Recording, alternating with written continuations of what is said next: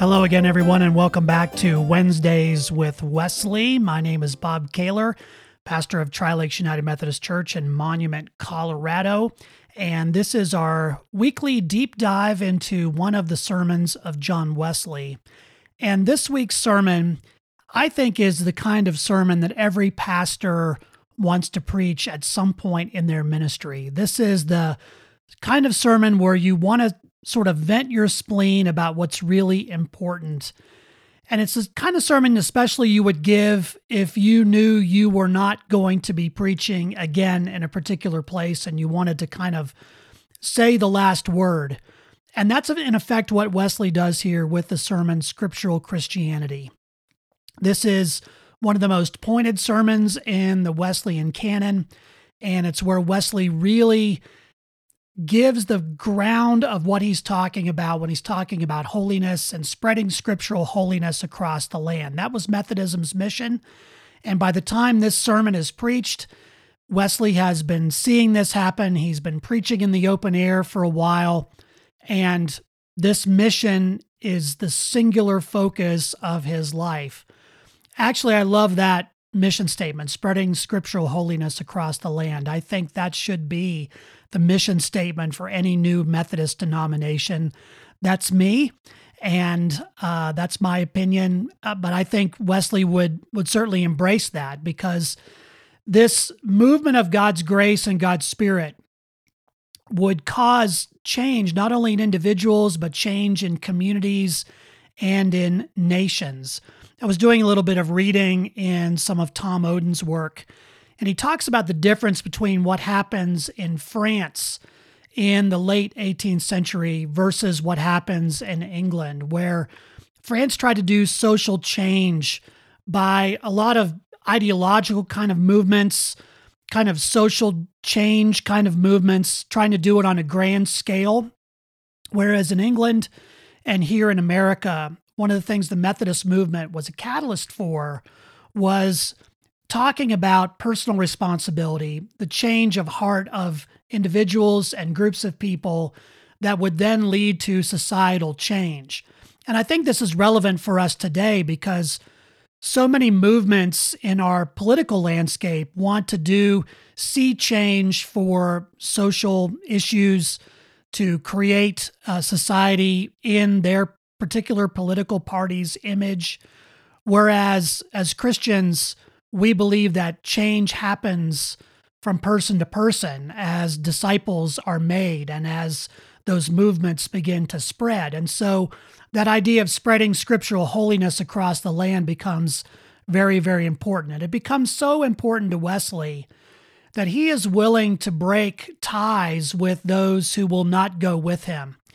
And he's going to confront the kind of nominal Christianity that reforms neither people nor their communities. So when I read this sermon, it speaks to me about where we are today because Wesley's speaking to a group of people. This sermon is given at St. Mary's Church in Oxford to the university. It's the last sermon that Wesley preaches to the University of Oxford, and we'll see why here in a moment but he's he's not pulling any punches when he talks about nominal Christianity and he's asking what true scriptural Christianity is and why it has to be the ground of any Christian movement going forward. So, this again is preached at St. Mary's Church in Oxford, August 24th, 1744. And the text is from Acts chapter 4, 31. When they had prayed, the place in which they were gathered together was shaken, and they were all filled with the Holy Spirit and spoke the word of God with boldness. Now, that's the NRSV version. Wesley would have said filled with the Holy Ghost, and he's going to use that because that phrase for Wesley associates the beginning of holiness. Being filled with the Holy Spirit is the beginning of holiness. It's at that point, then, Wesley says, the energy of Satan ends and holiness begins. And that's what this sermon is about about scriptural holiness, about the scripture way for uh, life and the way the Christian movement should progress.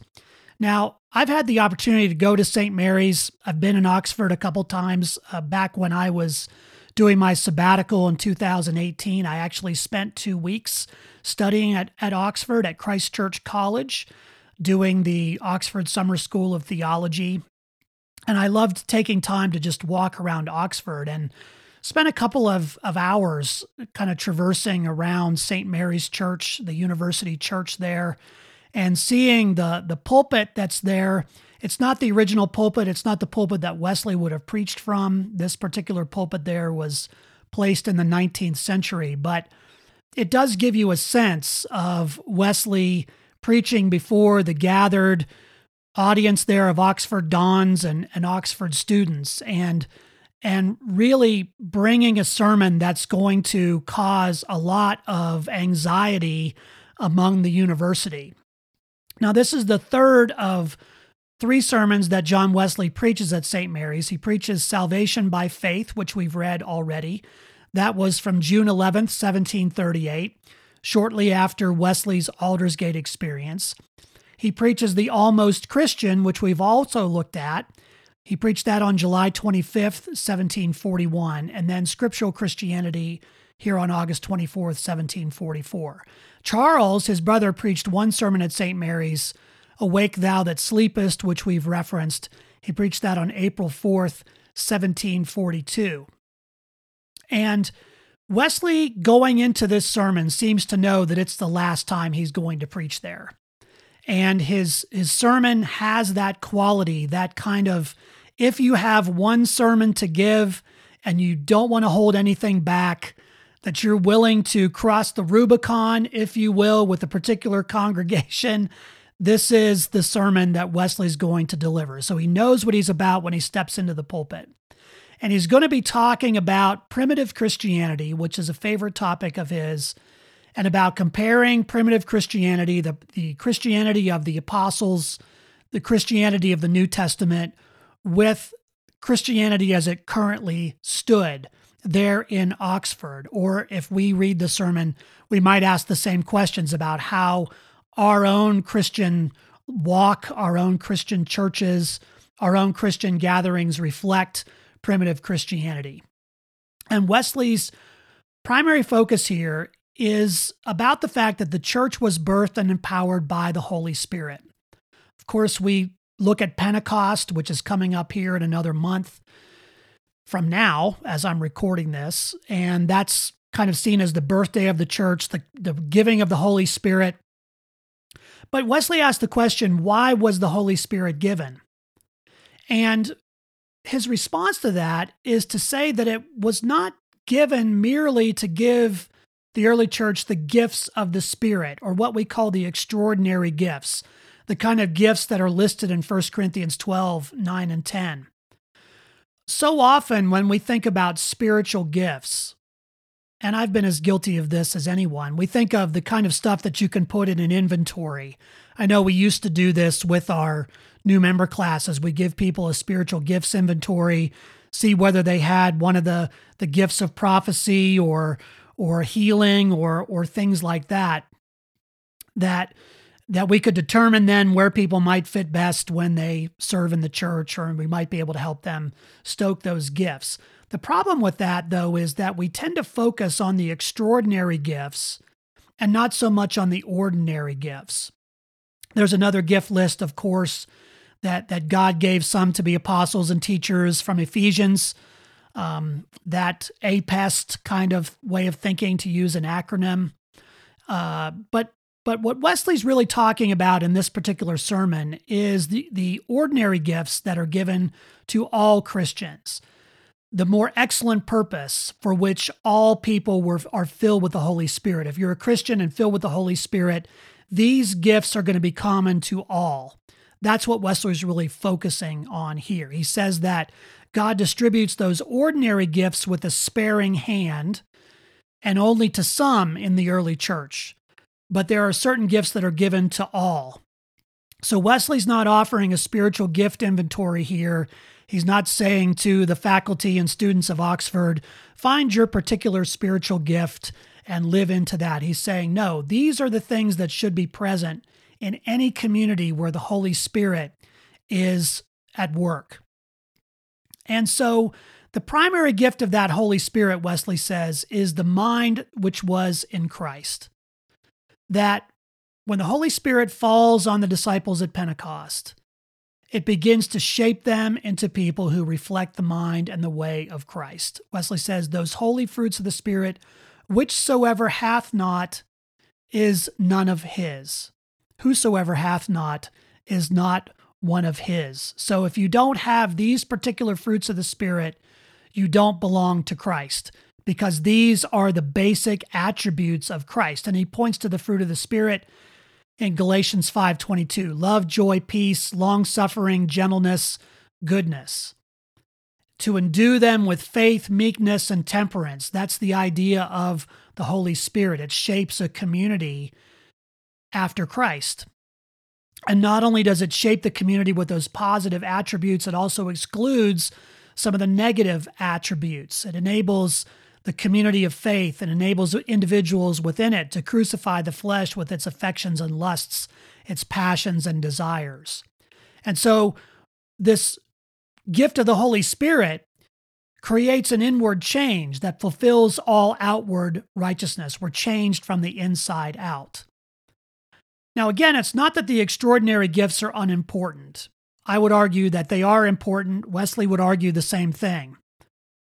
The problem is we tend to focus on them and we don't focus on the ordinary fruits that are common to all believers.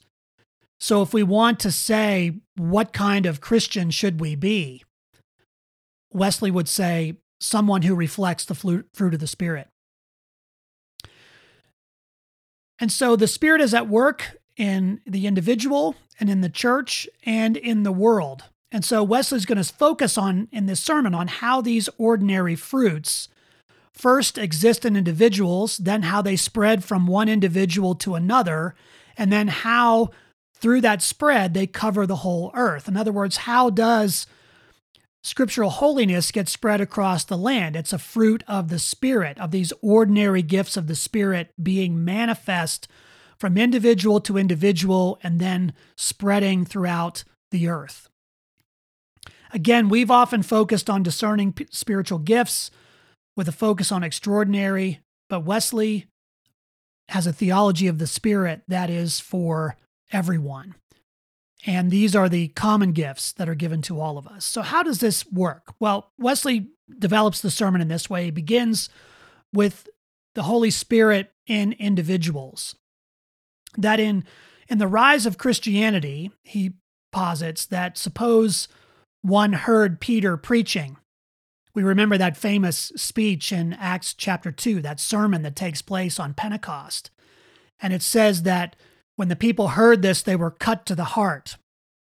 What does that mean? They were convicted of sin, they repented, they received faith, they received the witness of the Spirit, the Spirit of adoption, as Wesley would call it. And once that spirit has been received, what are the effects of that spirit? The Holy Spirit present with us. Well, Wesley says again that the one of the attributes, some of the attributes of the presence of the Holy Spirit are faith, assurance, peace, no fear of evil or death, the renewal of the soul in righteousness and true holiness, and hope. Last time we talked about the marks of the new birth, those are kind of all bound up in this presence of the Spirit. They're the results of that. That's the beginning of the work in us. That we begin to be changed from the inside out. And we begin to have, here's this phrase again Romans 5 5, Wesley's definition of a Methodist the love of God shed abroad by the Holy Spirit, which was given unto him. We have the love of God made manifest and present and and moving outward from us because of the Holy Spirit's presence with us. And so we love God and we love neighbor. You're hearing this consistent theme as we go through Wesley's sermons. He comes back to this theme over and over again because this is really the goal. But also, one of the, the results of having the Spirit or receiving the Spirit is humility and power over sin. We recognize our state before God. We recognize our need for a Savior. and we receive power over sin, as we've been talking about and will continue to talk about. We're saved, Wesley says, from every temper which was not in Christ. And so we we begin to be reshaped. Our mind, our our desires, our thoughts begin to be shaped after Christ. That's one of the results of the Holy Spirit coming upon an individual. And we cultivate that gift of the Holy Spirit through continuing the daily ordinances of God, the means of grace, which we're going to talk about in an upcoming sermon. It's not just about abstaining from evil, but about doing good. That's how Christianity was in its rise. Wesley says that these people developed habits, habits of holiness that enabled the Spirit to work within them, gave them handles for growth we think of Acts 2 and Acts 2 42 to 47. They devoted themselves to the apostles' teaching, to the breaking of bread, and to prayers. Those are holy habits, those are means of grace. And so it's it's about not just saying we we don't do bad things, but we actually add these holy habits. Again, it's as Chalmers says, it was the expulsive power of a new affection. Such was Christianity in its rise, Wesley says. It was it was a movement of the Spirit that excluded sin and brokenness and began to fill people with new tempers, new desires to be more like Christ and to reflect the love of Christ and have that love shed abroad to the world. But and as that happened then Christianity began to spread from individual to individual and began to grow. It was God's will that Christianity should spread from the first followers to others, gradually making its way into the world. And so these people who had come to love God and love their neighbor began to be concerned for what Wesley calls the whole world lying in wickedness. We began to have a heart for people. The early church began to have a heart for the lost. And so they did good even when others did not do good to them. And at the same time, they warned people to flee from the wrath to come and to escape the damnation of hell. It's kind of a both and here. So often, Christian preaching, Christian theology tends to focus on either really being good or saving people from hell. Wesley's, again, a, kind of conjunctive theology that brings those two things together. It's about doing all the good we can, the second general rule, but also warning people to flee from the wrath to come. In fact, that was the primary requirement for joining the Methodist Society was a desire to flee from the wrath to come. And so these early Christians spoke to every person as he had need, those who needed awakening, those groaning under the wrath of God, those who were the natural and legal man, as we've seen in previous sermons, and provoking everyone who believed to good works, to becoming the evangelical man or the person who really reflects the fullness of Christ in his or her life.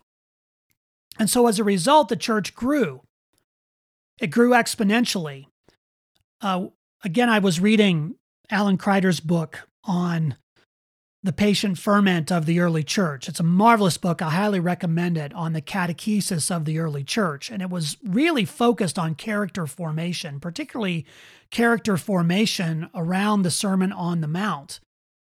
Cultivating that love of Christ, cultivating the Holy Spirit, the fruits of the Holy Spirit, as they would move outward in practical terms, how we deal with things like anger, how we deal with money, how we deal with, with others, how we love our enemies, which is a major part of loving our neighbor for both Jesus and for John Wesley. That's really one of the true tests, tests actually.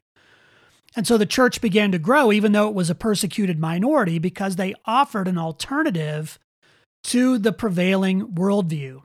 And just an aside, I would argue that we are increasingly living in a culture very much like the first century church was living in, very much like 18th century Methodism was living in, where they were kind of a persecuted minority, and yet people were drawn to them because they lived a different kind of lifestyle.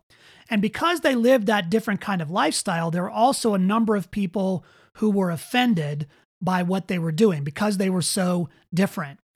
We talk about cancel culture. that was true in the early church. It was true in early Methodism. It will be true of us if we're truly following the way of Christ. And so, the more Christianity spread, Wesley argues, the more that primitive Christianity spread, the more hurt was done to those who did not receive it. And so, persecution arose in all of its forms. But Wesley says that persecution shook the pillars of hell and the kingdom of God spread more and more. Their suffering spake to all the world, Wesley says. So their persecution was actually the catalyst for this growth because people saw what was happening and they recognized that these Christians were not retaliating. They were continuing to live lives of love. And they wondered what kind of people this was that continued to forgive people and love people even as they were sent to the lions or burned at the stake or what have you. A powerful witness that I think should speak to us in our own time. And as this Christianity spread, though, soon did the tares appear with the wheat, Wesley says. So as the church began to grow, there was endemic to that process a, kind of a, a pushback from some within it. How soon did Satan find a seat even in the temple of God, Wesley says. And there was increasing corruption of the faith and diminishment of its power. We see this as early as the New Testament, as the Apostle Paul talks a lot about dealing with false teachers who are trying to alter the gospel message, trying to alter the way that people uh, live out the Christian way. We see him in Galatians talking about people who want, uh, you know, Christians, Gentile Christians to be circumcised before they can become part of the community of faith. They need to become Jews before they become Christians, so forth. We begin to see all kinds of other heresies arise in the early church, from Gnosticism to a whole lot of other things that are being addressed, not only by Paul, but in many of the epistles in the New Testament. And in an attempt to kind of diminish Christianity's power, to make it more palatable, to make it easier to follow, and so forth. And I think Wesley focuses on this, and Tom Oden makes this point in his book, John Wesley's Scriptural Christianity. And I'd never made the connection to this, but when Wesley preaches this sermon in August of 1744, earlier that year, and for the most of 1743, Wesley and the Methodists had en- endured their own time of persecution. And this is largely centered around what are called the Wednesbury riots. And the history of the Wednesbury riots is interesting. It's also kind of disturbing about what took place. We read a lot about John Wesley preaching in the open air and being pelted with fruit and rocks and all kinds of other things. This actually went a little bit further. And there was a vicar in Wednesbury named Edward Egginton who apparently eggs on the crowd there in Wednesbury, which is a, a mining community. And Roger Lease, uh, who wrote an article about this, says that Egginton was an unscrupulous man committed almost to the point of obsession to destroy a movement that threatened the cozy complacency of religious life in his parish. Now, that may be an oversimplification, painting Egginton as uh, an instigator. But if you read into the story, you recognize that in some ways, some of John Wesley's lay preachers may have contributed to this process because they were giving pretty pointed critiques against Egginton and his ilk, those Anglican priests in that region. And so perhaps Egginton is himself being egged on by these critiques and causes this to happen. Whatever the cause and whatever took place, it was a kind of a vicious time of persecution in the Methodist movement. And Wesley may have this in mind as he steps into the pulpit at St. Mary's. And in fact, those listening to him may have thought about this as well. He had already kind of gained a reputation as a bit of a rabble rouser. He'd been preaching outdoors since 1739, which was considered to be a vile thing to do. Preaching was supposed to take place in churches, and here was Wesley preaching in the open air. And this was one of the results of that. So he has this in the back of his mind and is thinking about the early church and in many ways kind of comparing the, the early Methodist movement to that movement of prim, uh, primitive Christianity. And because he knows this, and because everybody sitting in that particular audience on August 24th, 1744 knows this, Wesley is not going to be shy about making the comparison and calling these people who have, are the establishment, who are the the Anglican elite, if you will, to a different way of thinking about their Christian faith, to not have a complacent faith, but to go back and evaluate themselves based on this idea of primitive Christianity, based on the presence of the Holy Spirit. So Wesley asked the question Shall we not see greater things than these? Shall we not see greater things than these corruptions of Christianity, this, this watering down of it? Can Satan cause the truth of God to fail? He asks. He says, Well, if not, the time will come when Christianity will prevail over all and cover the earth, spreading scriptural holiness across the land. Wesley believes that's possible. And he's going to invite these Oxford Dons and their students to imagine a Christian world, a world that is full of God's goodness, a world that is full of the Spirit, a world that is covered in scriptural holiness. He quotes from Romans 11 that God has not cast away his people, but is working so that salvation can come to the Gentiles. Again, Wesley sees Christianity as all of us who read the New Testament and read the Bible as a whole begin to see God's promise to Abraham coming true that God promised Abraham that through him all the nations of the earth would be blessed. Wesley really believes that's part of the deal that that this scriptural Christianity is going to cover the earth. And imagine what would happen if that was the case, he asks. We would see righteousness, justice, and mercy found. We'd see the destruction of evil. We'd hear no unkind or deceptive words, but there would be wisdom and kindness. Because when God reigns, he will cause every heart to overflow with love and every mouth with praise. And all of this, he says, begins with the movement of the Holy Spirit. So imagine that kind of world. That's what we're called to imagine as Christians and as Methodists a, a world full of the fullness of God, full of the presence of God and the presence of Christ, the presence of the Holy Spirit. That's what we work for. That's what we pray for in the Lord's Prayer Thy kingdom come on earth as it is in heaven. So Wesley paints this optimistic and biblical view of the way the world is supposed to be, what Christianity's logical outcome will be.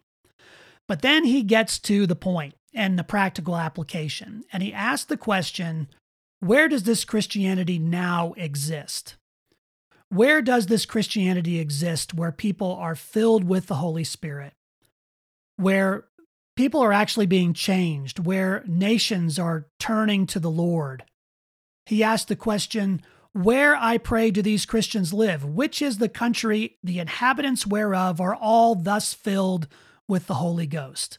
Is there such a thing as a Christian nation? Now, remember, Wesley is saying this in the midst of a country and in the midst of one of the great educational institutions of that country, ostensibly a Christian nation with a state church, and is basically saying to them, Where is this country?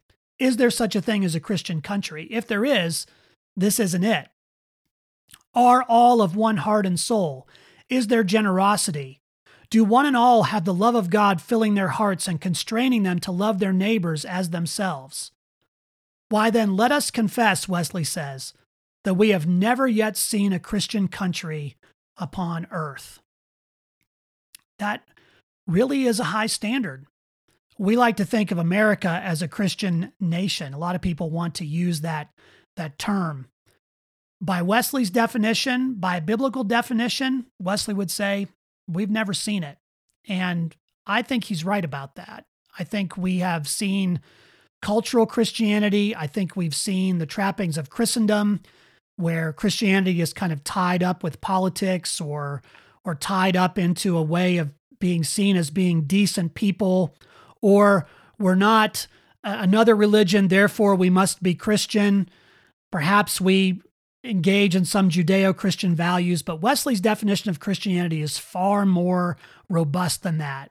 It's the presence of the Holy Spirit, it's the presence of the fruits of the Spirit. Do we see that in our own country? Indeed, he's going to ask, do we even see that right here in Oxford? We might ask, do we see that in our own churches? Do we see it in our own towns? And so it's no wonder that Wesley assumes that those sitting there are going to think of him as a madman for speaking this because he's really pushing against their understanding of themselves.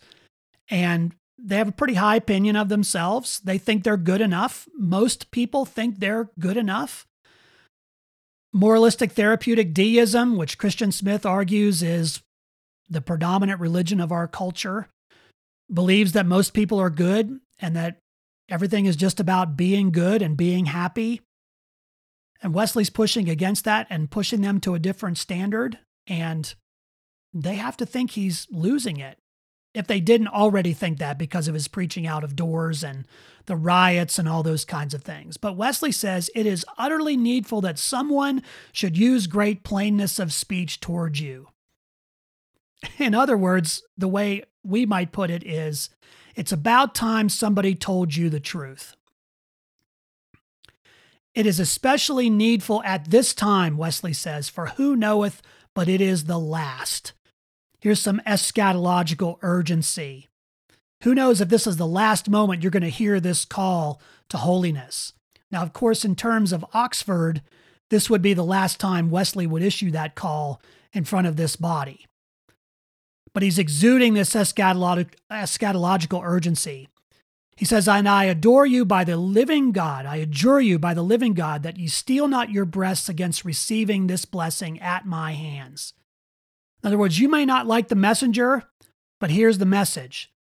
And so we see Wesley kind of taking on the energy of Paul here. Remember in Acts 26, 24, Paul is before Festus and he's telling Festus about Christ and about the witness of what he has done and seen. And Festus says to him, You are out of your mind, Paul. Too much learning is driving you insane. Wesley's perfectly happy to be lumped in with Paul around that and to be seen as a madman for speaking the truth. And so he gives an appeal Brethren, I am persuaded better things of you, but I must speak. He says, I believe you can be better, but I need to speak my mind and I need to speak the truth right now. And he begins to ask a series of questions Is this city a Christian city? Is scriptural Christianity found here?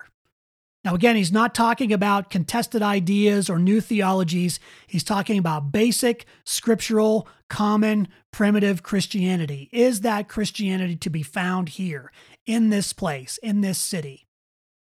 Are you filled with the Holy Ghost? Are all the thoughts of your hearts, all your tempers and desires suitable to your high calling?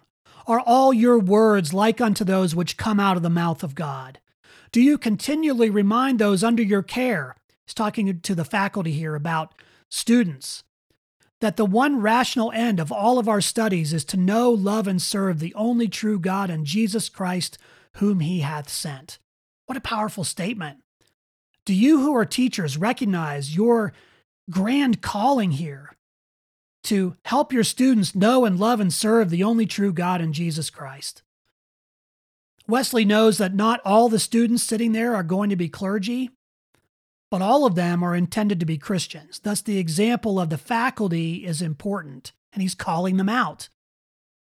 Do these faculty abound in the fruit of the Spirit? Is this the general character of fellows of the college?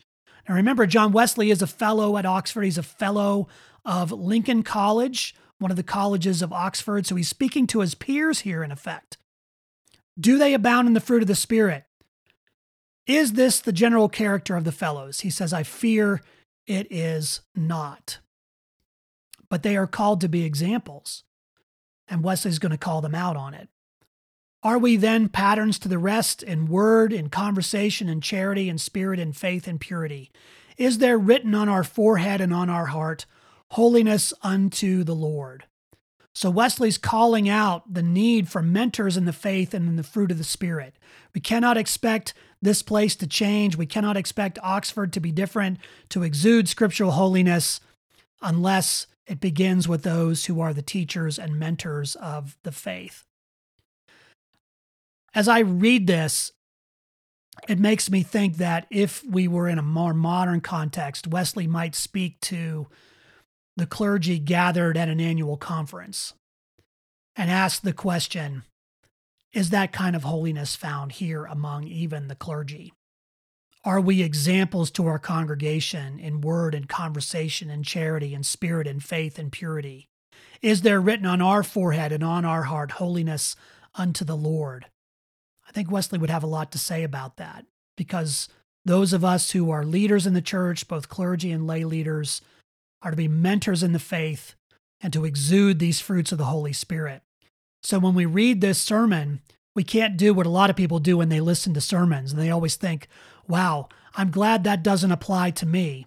My brother in law needs to hear that, or these professors really needed to hear that. No, this is something that we need to hear. And so when I read this sermon, it, it cuts me to the heart as a spiritual leader to think about how are we being examples of scriptural holiness. And then Wesley turns his attention to the student body. What shall we say concerning the youth of this place? Have you either the form or the power of Christian godliness? Are you humble, teachable, advisable, obedient, studious? Do you redeem the time or do you waste it? Do you keep the Sabbath and worship God? Do you possess your bodies in sanctification and honor? Imagine this speech being given to college students today. Wesley owned his own weight of sin in these things during his own student days. He could say, you know, I wasn't perfect at this when I was a student either. And he swore to observe the customs and statutes of spiritual discipline, but then neglected them like the rest. Remember that the Holy Club happens when John Wesley is a fellow at Lincoln College. While he's an undergraduate, he is likely as guilty of these things as the students to whom he is talking. So he's giving a testimony in effect. Look, I, I was where you were. I did not have the, the power of Christian godliness. I only had the form of it. And I wasn't as teachable or advisable or obedient. And now I've discovered a different way. This is the time for you to change. I'm telling you from my experience, this is it. But then he goes a little bit further and he calls them a generation of triflers. Triflers with God, with one another, and with your own souls.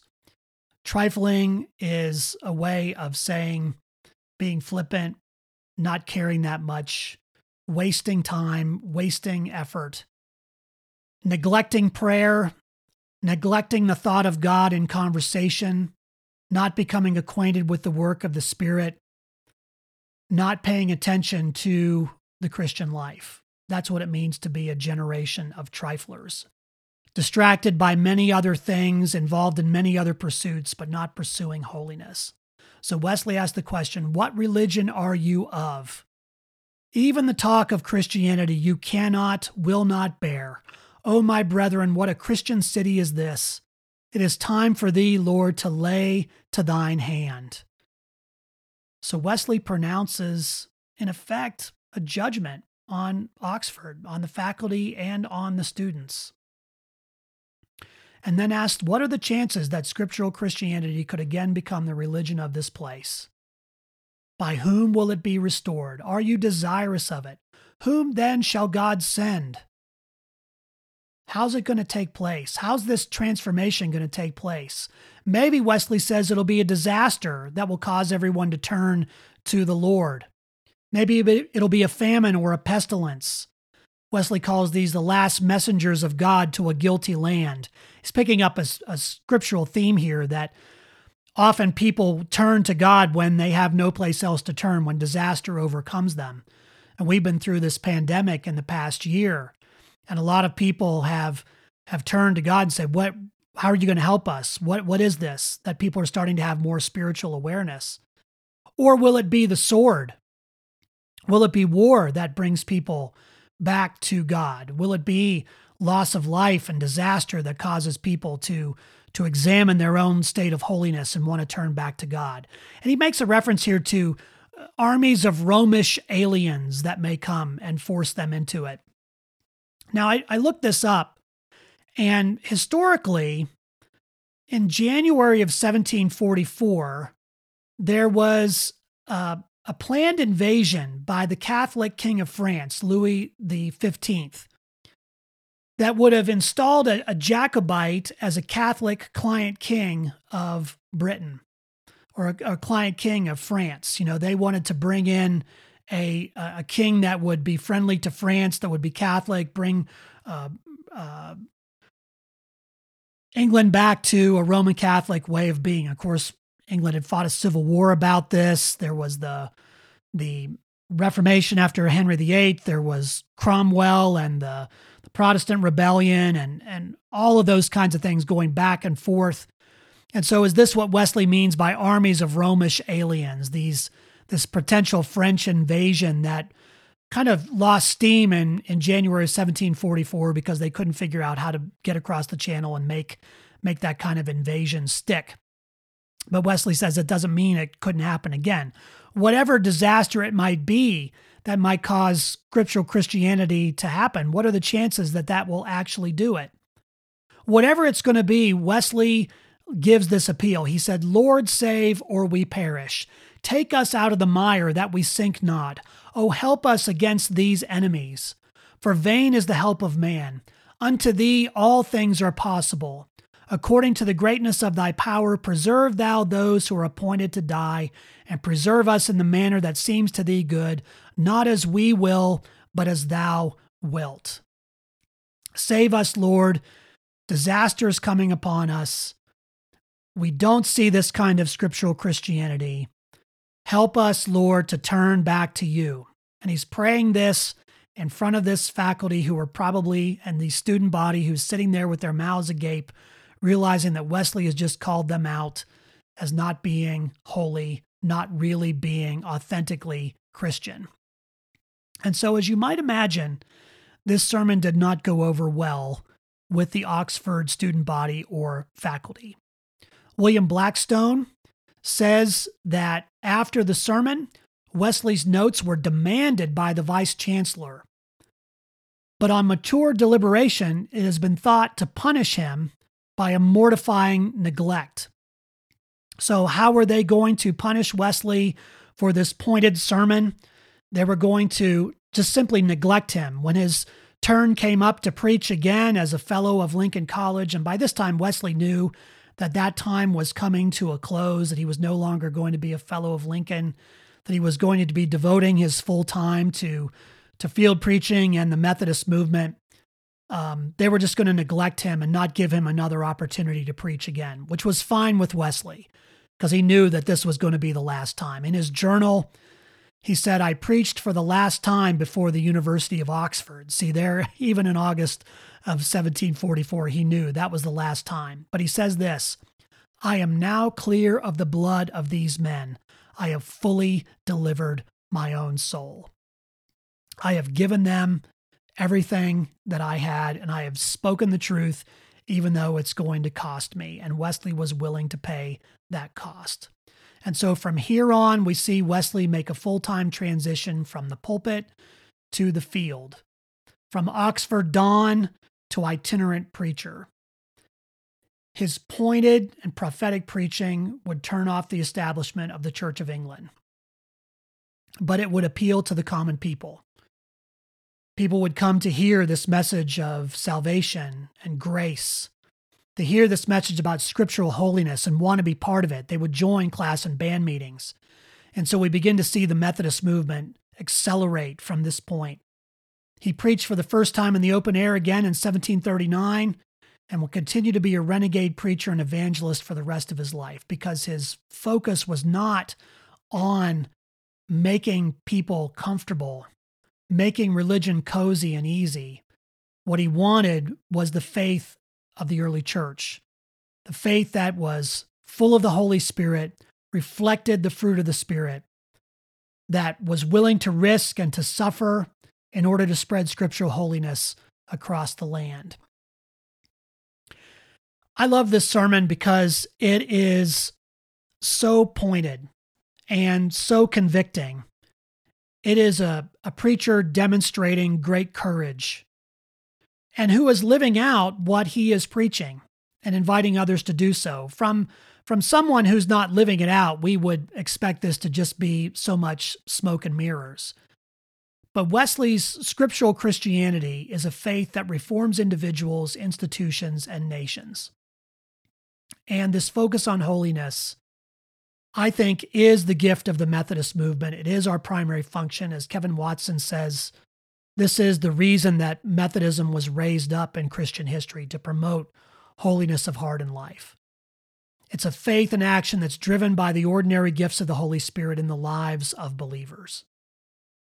And I really believe that as we look ahead to a new Methodism here in the next couple of years, the launch of a new denomination, that it doesn't really matter what you call it or how good your doctrine is or any of that unless we have a clear and pointed emphasis on holiness, on scriptural holiness, and spreading scriptural holiness across the land. I, I, honestly believe that should be the mission statement for any new Methodist denomination that seeks to be authentically Wesleyan, authentically Methodist.